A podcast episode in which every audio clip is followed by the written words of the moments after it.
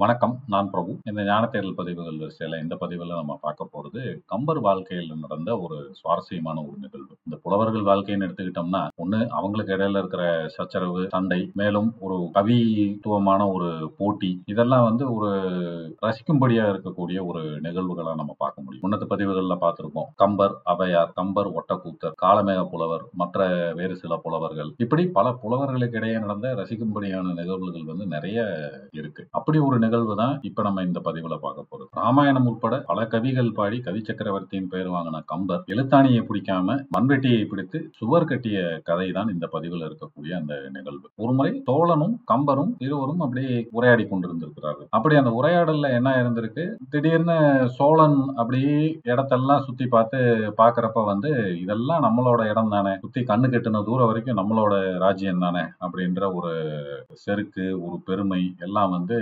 கம்பர்கிட்ட சொல்லியிருக்கிறான். இங்கே பார்க்கும் அனைத்தும் நீர் உள்பட எனக்கு அடக்கம் அப்படின்னு குலத்துங்கன் சொல்லியிருக்கிறான். இதை கேட்டதும் கம்பருக்கு ஒரு நிமிஷம் ஒரு அதிர்ச்சியாகவும் இருந்தது ஆச்சரியமாகவும் இருந்தது. என்ன இது மன்னன் இப்படி சொல்றானே ஒரு ஆணவத்துல பேசுற மாதிரி இருக்கு அப்படின்ட்டு அனைத்தும் உனக்கு அடக்கம் ஆயினும் நீ எனக்கு அடக்கம் அப்படின்னு கம்பர் திரும்ப சொல்லியிருக்கிறார். அவர் சொன்ன அர்த்தம் என்ன அப்படின்னு கேட்டா கல்விக்கு முன்னாடி இருக்கக்கூடிய உன்னுடைய செல்வங்கள் இதெல்லாம் வந்து ஒரு கல்விக்கு பின்னாடி வரக்கூடியதுதான் அப்படிங்கிற அர்த்தத்துல கம்பர் சொன்னதும் குலோத்துங்கனுக்கு பயங்கர கோபம் வந்துருச்சு. என்னோட ஆதரவுல என்னோட அவையில ஒரு கவியா இருக்கக்கூடிய ஒரு ஆளு என்ன எப்படி அவருக்கு அடக்கம்னு சொல்லலாம்? அப்படின்னு சொல்லி ஒரு கோபத்துல எந்திரிச்சு போயிட்டான். எந்திரிச்சு போனதுல கம்பருக்கு தெரியல ஏன் இப்படி கோவிச்சுக்கிட்டான் அப்படிங்கிற ஒரு குழப்பம். அவரும் கிளம்பி வீட்டுக்கு போயிட்டார். ஆனா குலோத்துங்கனுக்கு வந்து அந்த கோபமே அடங்கல. அந்த சமயத்துல பட்டத்தரசி வந்து கேட்டிருக்கிறான் என்ன காரணம்? இவ்வளவு கோபமாவும் ஒரு ஒரு கவலையில இருக்கிற மாதிரி இருக்கு என்ன அப்படிங்கிறப்போ குலோத்துங்கன் எதுவும் சொல்லாம உட்கார்ந்து இருக்கிறான் அப்ப அந்த பட்டத்தரசியை வந்து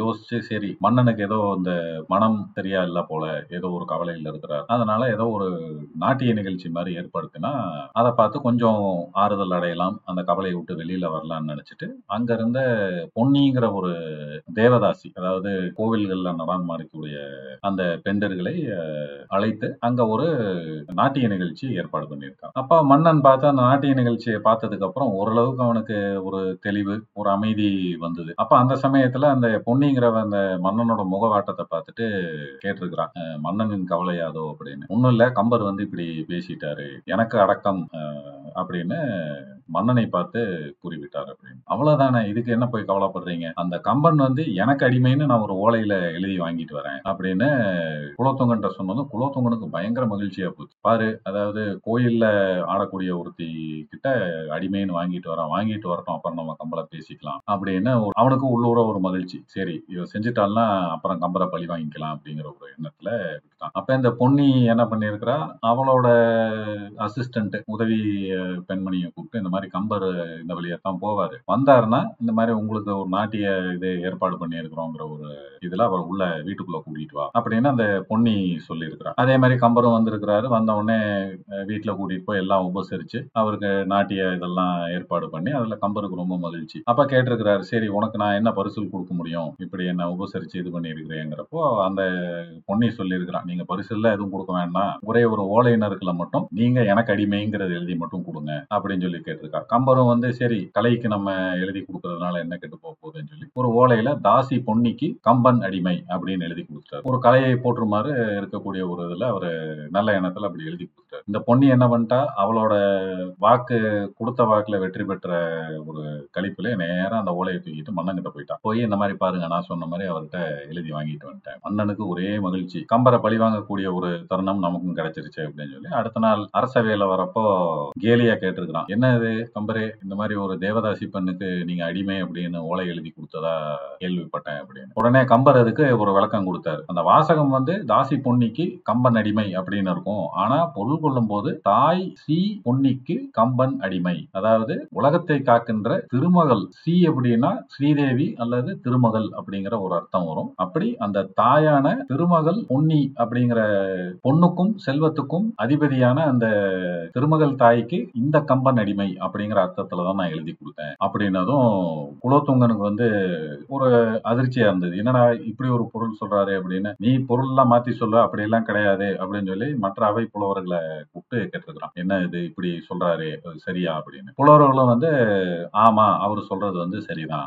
இலக்கண இதுபடி வந்து அதுவும் அஹ், சரியான விஷயம் தான் அப்படின்னதும் மன்னனுக்கு கோபம் பொறுக்கவே இல்லை. உடனே அவனும் ஒரு பாட்டு பாடினான். அதாவது புலவர்கள் வந்து எப்படி வேணாலும் மாத்தி பேசுவீங்க. அதாவது யமன் கூற்ற விட ரொம்ப கொடியவர்கள் இந்த பாவலர்கள் அப்படிங்கிற ஒரு அர்த்தத்துல கம்பரை சாடி பாடுற மாதிரி பாடினான். இந்த பாட்டு இதுதான். போற்றினும் போற்றுவர் பொருள் கொடாவிடில் தூற்றினும் தூற்றுவர் சொன்ன சொற்களை மாற்றினும் மாற்றுவர் வன்கணாளர்கள் கூற்றினும் பாவலர் கொடியராவரே அப்படின்னு. அதாவது இந்த பாக்களை இயற்றக்கூடிய வல்லமை பெற்ற அந்த பாவலர்கள் வந்து கூற்றினும் கொடியவர்கள் அதாவது யமனை விட ரொம்ப கொடியவர்கள். ஏன் அப்படின்னா போற்றுனாலும் போற்றுவார்கள் அப்படி அடுத்த நிமிஷம் வந்து அப்படி தூற்றினாலும் தூற்றுவார்கள். அவங்களுக்கு பொருள் கொடுக்கலனா தூற்றி விட்டு சென்று விடுவார்கள். அதே மாதிரி சொன்ன சொல்ல வந்து அப்படி மாத்தி பேசக்கூடிய ஆட்கள் இந்த புலவர்கள் அப்படின்னு சொல்லி ஒரு அர்த்தத்துல ஒரு பாட்டை பாடியிருக்கிறான். அவன் பொதுவா புலவர்களை சாடி இருந்தாலும் அந்த இடத்துல வந்து கம்பரை சாடி தான் பாடியிருக்கிறான். அது தெரிஞ்சதும் கம்பர் வந்துட்டு கம்பருக்கு இன்னும் கோபம் ஜாஸ்தி ஆயிருச்சு இது எப்படி நீ புலவர்களை மொத்தமா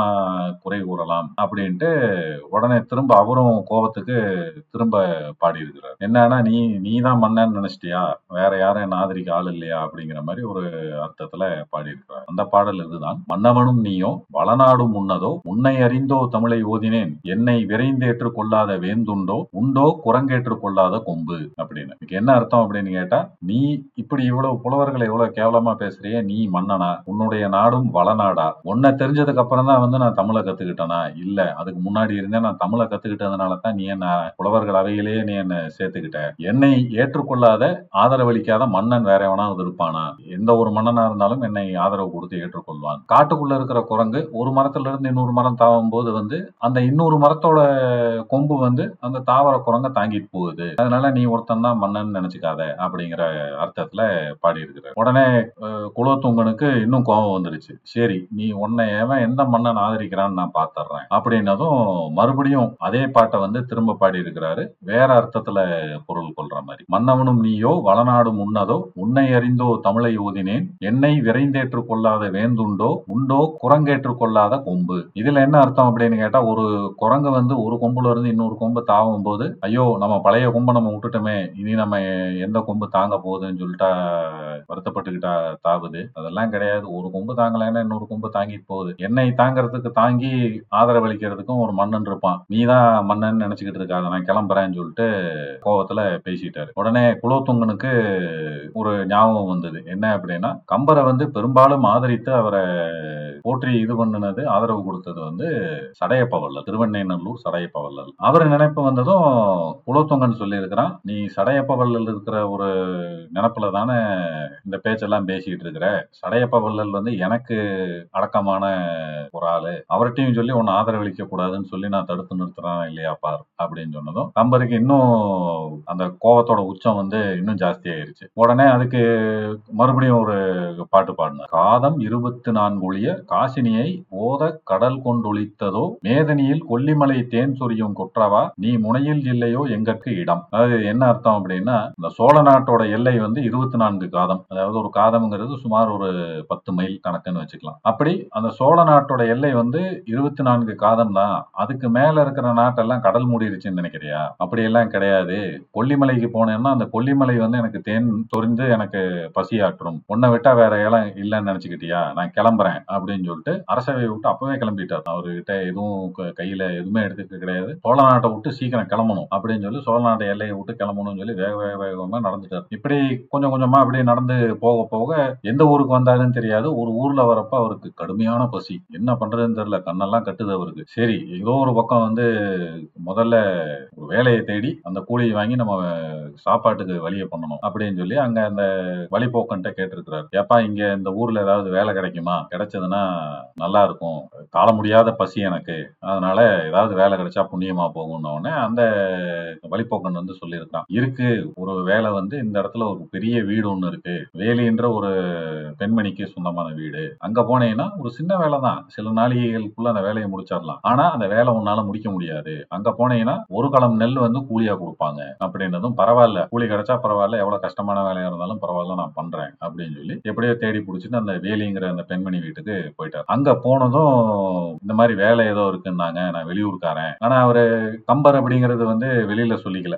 சொல்லவும் அவருக்கு விருப்பம் இல்லை. அதனால நான் வெளியூர்காரன். பசியை போக்குறதுக்கு எனக்கு ஒரு வேலை வேண்டும் அப்படின்னு சொல்லி கேட்டிருக்கிறாரு. சரி வேலை கொடுக்குறேன். நீ இந்த செவத்தை கட்டி முடிச்சிட்ட அப்படின்னா அந்த செவுத்துக்கு ஒரு களம் இல்ல ரெண்டு களம் நெல்லு கூலியை கொடுத்து உனக்கு அனுப்புறேன். வெளியூர்காரன் வேற சொல்றேன் அப்படின்னதும் கம்பர் சொல்லி இருக்கிறார் நான் வெளியூர்ல இருந்து வந்திருக்கிறேன். சாப்பிடல. முதல்ல சாப்பாட்டை போடு. சாப்பிட்டுட்டு நான் வேலையை தொடங்குறேன் அப்படின்னு சொல்லி சொல்லியிருக்கிறாரு. சரி நீ வெளியூர்காரங்கிறதுனால சாப்பாடு போட சொல்றேன்னு சொல்லி அந்த வீட்டு வேலைக்கார பெண்மணியை கூப்பிட்டு இந்த பார் இந்த இவருக்கு சாப்பாடு போட்டு வேலையை ஆரம்பிக்க சொல்லு அப்படின்னு சொல்லி சொல்லிட்டு அந்த வேலிங்கிற பெண்மணி போயிட்டான். இவர் கம்பர் வந்து இத்தனை நாள் வரைக்கும் எழுதுகோலை பிடிச்சி ஓலைச்சுவடியில கவி எழுதிக்கிட்டு இருந்த கம்பர் வந்து இப்போ மண்வெட்டியை பிடிச்சி மண்ணை வெட்டி அந்த செவரு கட்டுறதுக்கு போட்டு நல்லா நீரை போட்டு நல்லா மிதிச்சு எல்லாம் பக்குவப்படுத்தி வேலை செய்ய ஆரம்பிச்சிட்டார். அது ஓரிரு நாளைகளுக்குள்ள அந்த செவரை கட்டி முடிக்கிற வேலை முடிஞ்சிருச்சு. முடிஞ்ச கைய கால கழுவலாம் அப்படின்னு சொல்லி போறாரு. போன உடனே அந்த செவரு இடிஞ்சு விழுந்துருச்சு. அது ஏன் அந்த செவரு இடிஞ்சு விழுந்துகிட்டு இருக்கு அப்படின்னு கேட்டா பல காலமா பலர் முயற்சி பண்ணி அந்த செவரை கட்ட முடியல.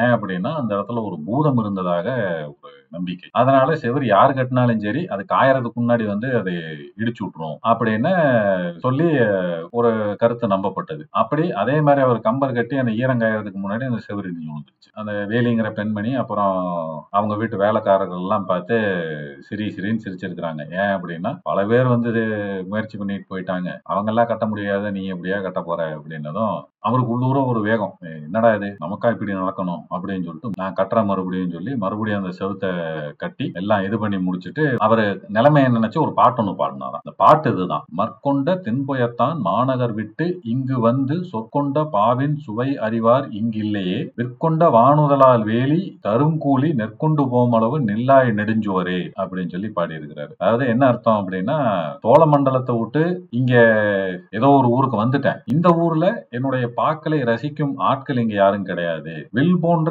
அந்த புருவம் படைத்த அந்த வேலிங்கிற ஒரு பெண்மணி ஏதோ எனக்கு இறக்கப்பட்டு வேலையும் கொடுத்து கூலியும் கொடுக்குறேன்னு இருக்கிறா. அந்த கூலி நெல்லு வாங்கிட்டு போற வரைக்குமாவது இந்த நிக்க மாட்டேயா அந்த சிவரே அப்படின்னு சொல்லி அந்த சிவரு கிட்ட பாடி இருக்கிறார் அதை பாடி முடிச்சதும் அங்க இருந்த அந்த செவரை இத்தனை காலம் தள்ளிக்கிட்டு இருந்த பூதம் வந்து தோன்றி அவர் கம்பர் காலில் வந்து ஒரு பெரிய புலவர் போல இருக்கு. அப்படின்னு சொல்லி அவர் காலில் வணங்கி விழுந்து கிளம்பி போயிருச்சான் அதுக்கப்புறம் அந்த செவர் வந்து நின்றுச்சு அப்படின்னு சொல்லி சொல்லுவாங்க. இதை பார்த்ததும் வேலிக்கு ஒரு பெரிய அதிர்ச்சி. செவரு நின்னது ஒரு பக்கம். இவர் ஒரு பெரிய புலவர் போல இருக்கே அது தெரியாம நம்ம அவரை கேலி செஞ்சுட்டோமே அப்படின்னு சொல்லிட்டு ஒரு வருத்தத்துல அவரை உள்ள கூப்பிட்டு நல்லா உபசரிச்சு நீங்க யாரு? எங்கிருந்து வரீங்கன்னு விவரம் கேட்டதுக்கு அப்புறம் தான் சொல்லியிருக்காரு. இந்த மாதிரி நான் கவி சக்கரவர்த்தி கம்பன் அப்படின்னு. வேலிக்கு சந்தோஷம் தாங்கல. நம்மளையும் ஒரு கவி சக்கரவர்த்தி பாடி இருக்கிறாரு அப்படிங்கிற ஒரு பெருமை. ரெண்டாவது அவருக்கு இனி வந்து நீங்க இங்கேயே தங்கிருங்க. நானே உங்களை உபசரிச்சு நான் உங்களை நல்லபடியா பாத்துக்கிறேன் அப்படின்னு சொல்லி சொன்னதும் இல்ல. நான் வந்த வேலை வந்து வேற வேலை அப்படின்னு சொல்லி சில காலம் மட்டும் அங்க தங்கி இருந்து சேரமன்னனை பார்க்க போனதாக செய்தி. இப்படி அந்த கம்பர் வாழ்க்கையில எவ்வளவு ஒரு சின்ன ஒரு வாக்குவாதத்துல தொடங்கி அவரோட வாழ்க்கையே வந்து வேற விதமா மாற்றி எழுதுகோல் பிடித்தவர் வந்து மண்வெட்டியை பிடித்து சுவர் கட்டும் அளவுக்கு கொண்டு போய் விட்டது. இருந்தாலும் அந்த நிமிஷத்துல வந்த கவி வந்து அவரை மறுபடியும் ஒரு நல்ல நிலையில உயர்த்தி கொண்டு அவருக்கு பணிவிடை செய்து நல்லா பார்த்து சந்தோஷமா அனுப்பி வைக்கிற அளவுக்கு அதை செஞ்சிருக்கு அப்படின்னா அவரோட கவித்துவம் தான் வந்து அதுல மேலோங்கி மேலும் அவர் அந்த கலைமகள் சரஸ்வதியின் அருள் பெற்றதனால் பாக்களை நினைத்த நேரத்தில் பாடக்கூடிய ஒரு திறமையும் இருந்ததனால் அவருக்கு எங்கு சென்றாலும் அவருக்கு அந்த பெருமை கற்றோருக்கு சென்ற இடமெல்லாம் சிறப்பு அப்படிங்கிற ஒரு பெருமை அவருக்கு வாய்த்ததை நம்ம இந்த நிகழ்ச்சி மூலியமாக அறிய முடியும். இப்படி அவரோட வாழ்க்கையில பல சுவாரஸ்யமான கதைகள் இருக்கிறது. இனி வரும் பதிவுகளில் அந்த சுவாரஸ்யமான கதைகளை மீண்டும் பார்ப்போம். ஞான தேடல் தொடரும். நன்றி வணக்கம்.